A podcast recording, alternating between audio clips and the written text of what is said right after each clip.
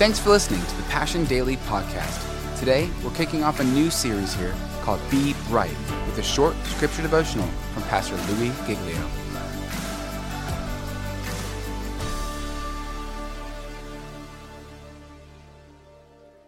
Talked about last week an idea that if you take it out of context, it really doesn't make for a very good tweet, but it's a pretty cool idea that the call of Jesus in Matthew 5 isn't necessarily to be right, it's to be light.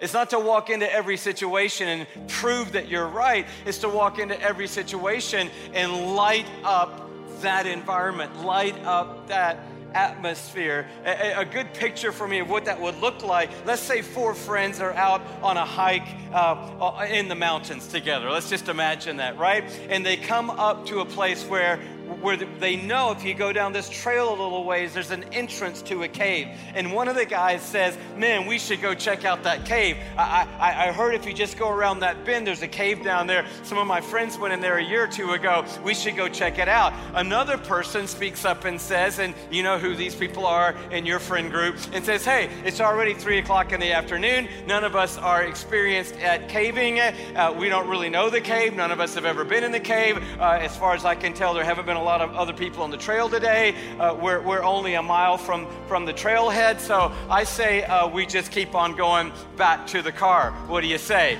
And uh, eventually, these four people agree to split up. You guys take the high trail, we're going to take the river trail. We'll meet back up at the trailhead. Should be uh, an hour or so. We'll see you guys there. They split up. Now, Mr. Responsible over here takes the river trail, and Mr. I want to go in the cave takes the high trail trail, and about five minutes into the high trail, this person convinces his hiking partner we should go back and check out the cave. Anybody been there? Hello? Not a real cave, we're talking uh, an allegory here. Anybody been there?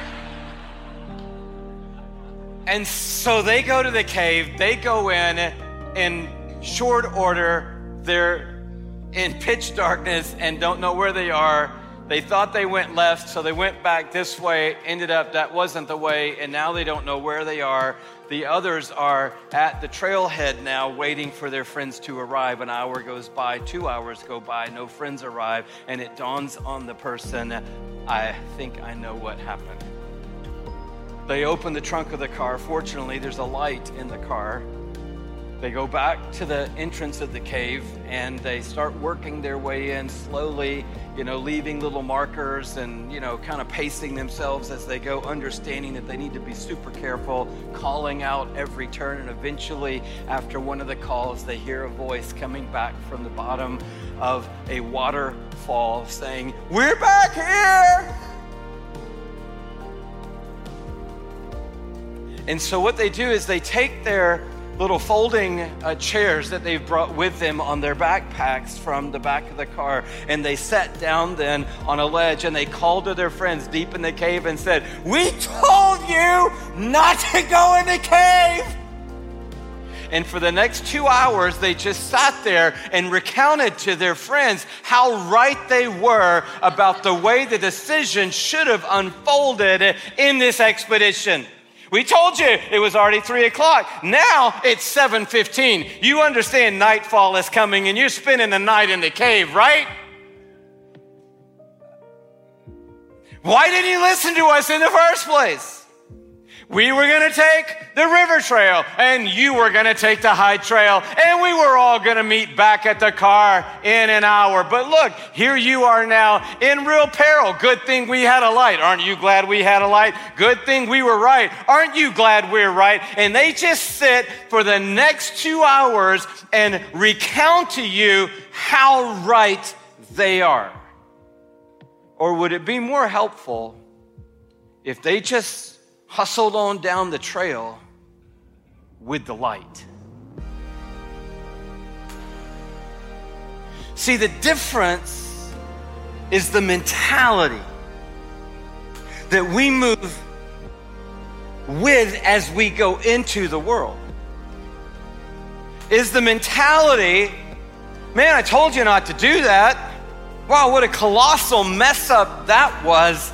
I'm now just going to sit here in the comfort of my good decision and recount to you all the peril of your bad decision? Or is there something in our heart that says, I want to move in, not necessarily to initially prove that I was right, but I want to move in and I want to be bright? Now, there's a lot of loose ends around that illustration, and I, I understand that, but do you see the missional mindset of Jesus when he says, I don't want you to take him out of the world. In fact, I'm sending him into the world. I don't want to hit the eject button. I want to find the doorway through which my people can actually walk into the world. Because the world needs different people.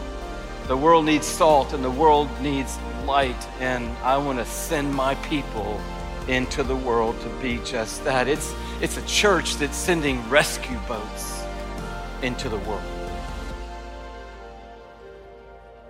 Thanks for listening to today's Passion Daily podcast.